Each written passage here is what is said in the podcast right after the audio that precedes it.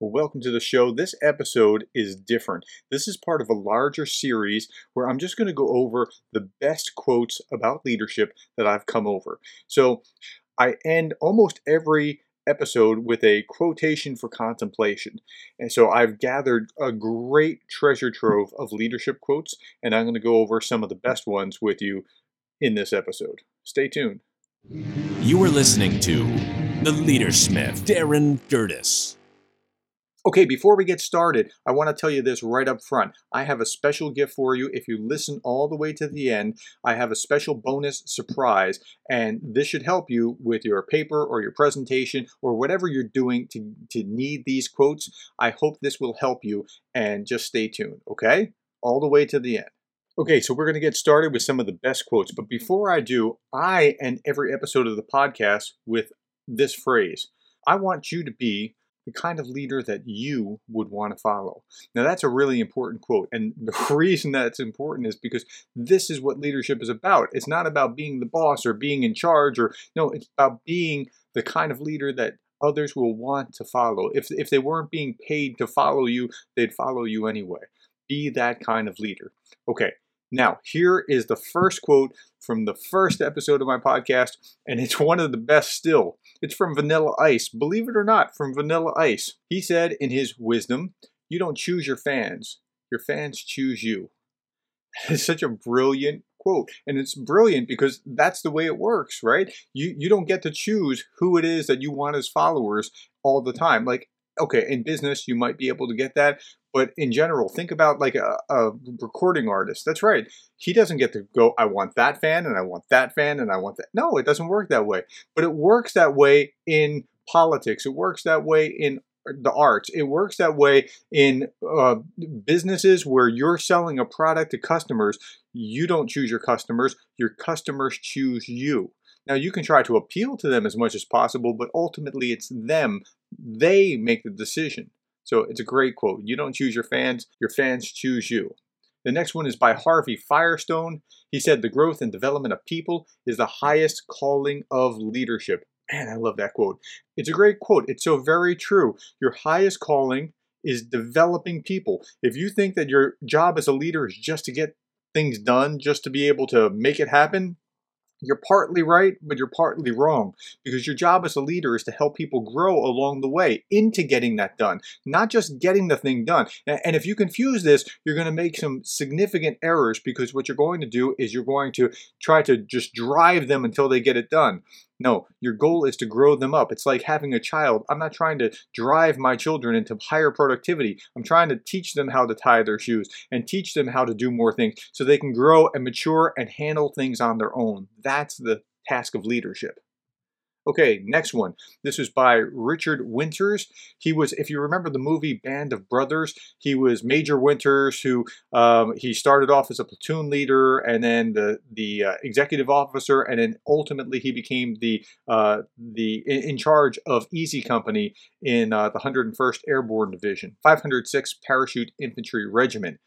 Uh, great movie, by the way, Band of Brothers, the miniseries by HBO. He said this Wars do not make men great, but they do bring out the greatness in good men. And I think there's something so right about I got goosebumps just reading that quote myself. Think about this.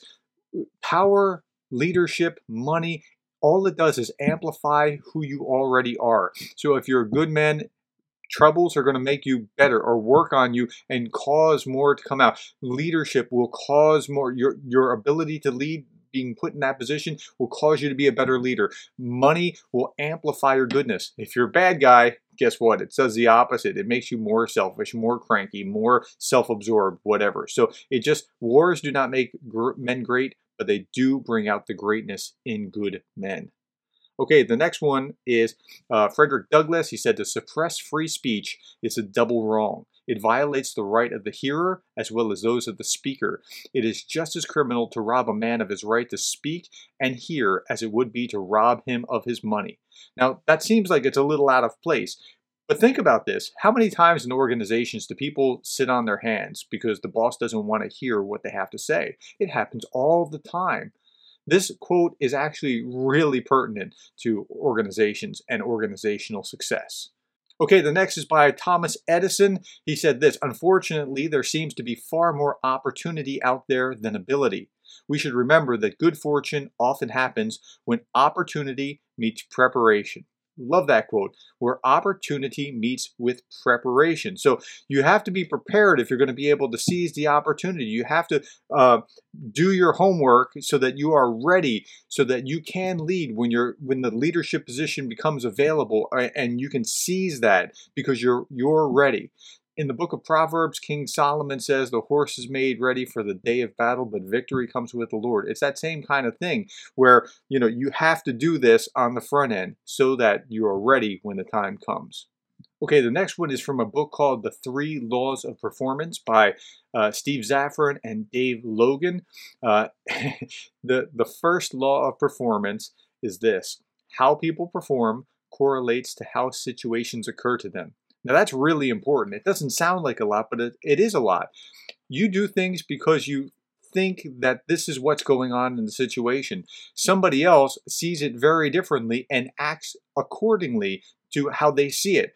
And if you understand that they're just acting with how things appear to them, then it makes sense. They're not just lunatics. They're actually acting very rationally based on what they perceive. So if you understand that, you can actually smooth out what's going on in the organization. Very important. The first law of performance, how people perform correlates to how situations occur to them. Okay, next. This one's from William Penn. William Penn was the founder of Pennsylvania. He lived in 1644 to 1718. He said this Justice is justly represented to be blind because she sees no difference in the parties concerned. She has but one scale and weight for rich and for poor, for great and for small.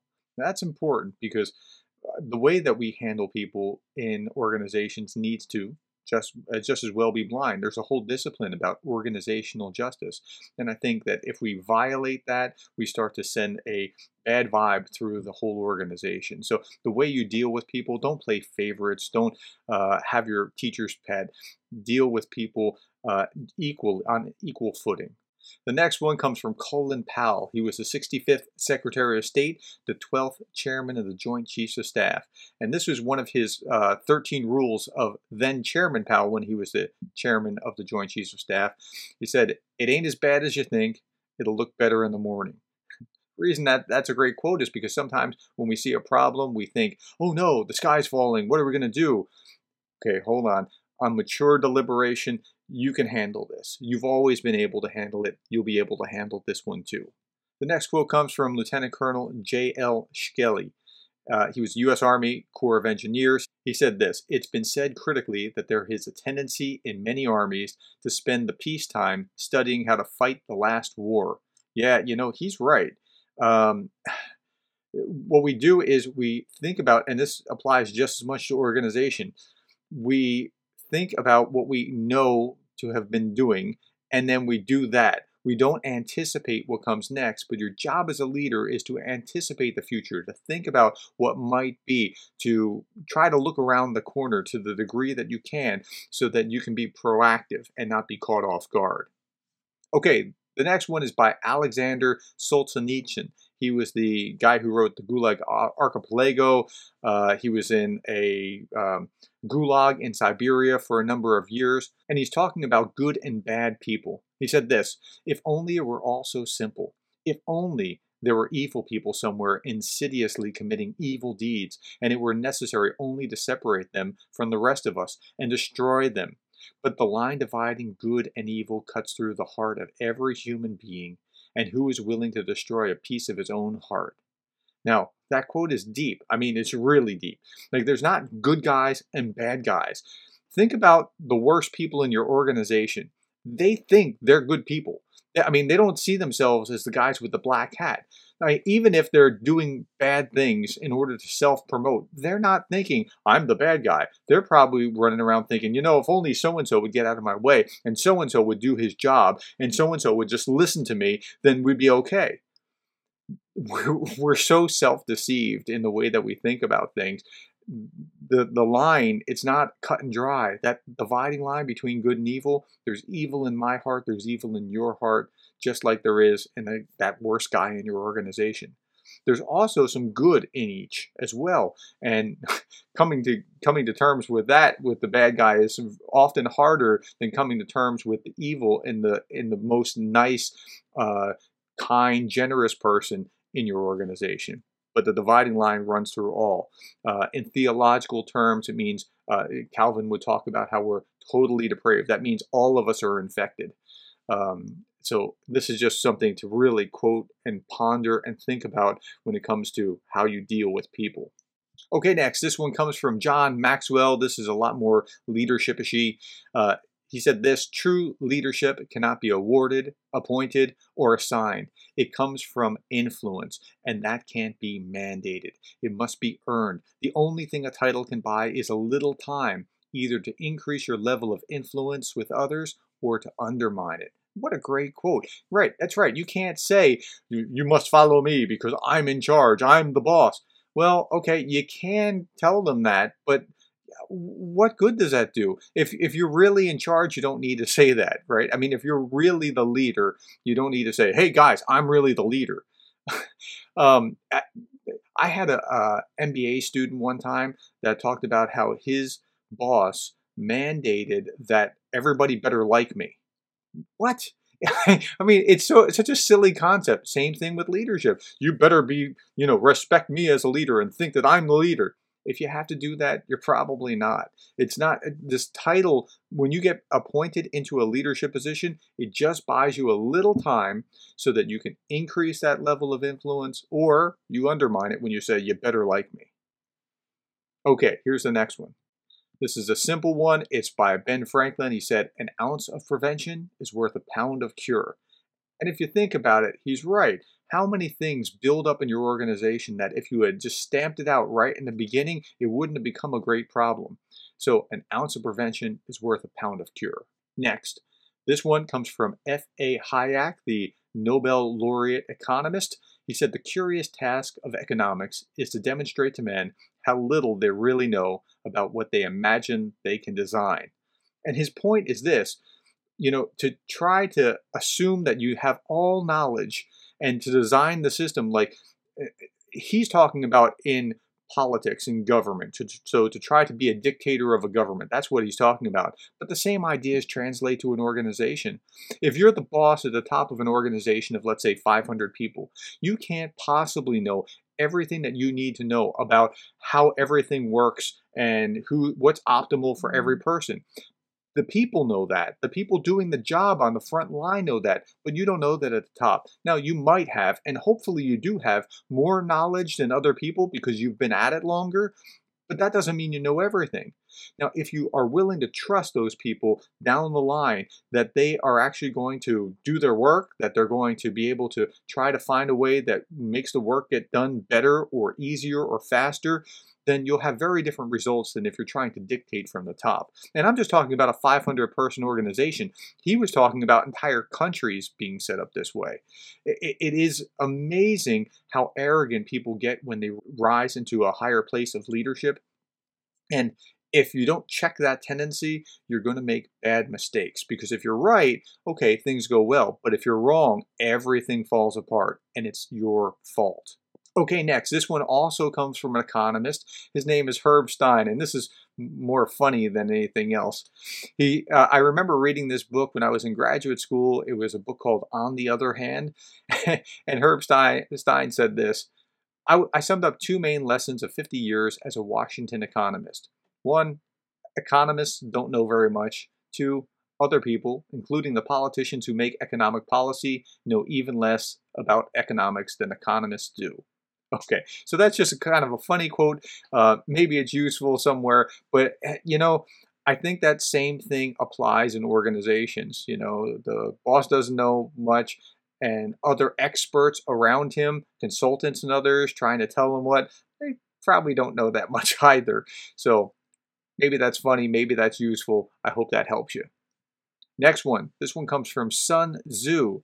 He said the enlightened ruler is heedful and the good general is full of caution. Now, That's really important because when you're making decisions as a leader, you need to be very cautious because, again, if you make it right, that's great. But if you screw up, you're screwing up the whole, there's a ripple effect. As an individual, when you screw up, you're just screwing things up for you. As the head of my family, if I screw up and I make a decision for my family, I've now put all my family members, my wife and all my children, in a bind because of my decision. As a leader of an organization, again, the higher you are, the, the greater the impact that you're going to have one way or another. So the enlightened ruler is heedful, and the good general is full of caution. The Proverbs say if you're making plans, get advice, understand what's going on before you make your effort. Sun Tzu was right. Okay, the next one comes from Warren Buffett.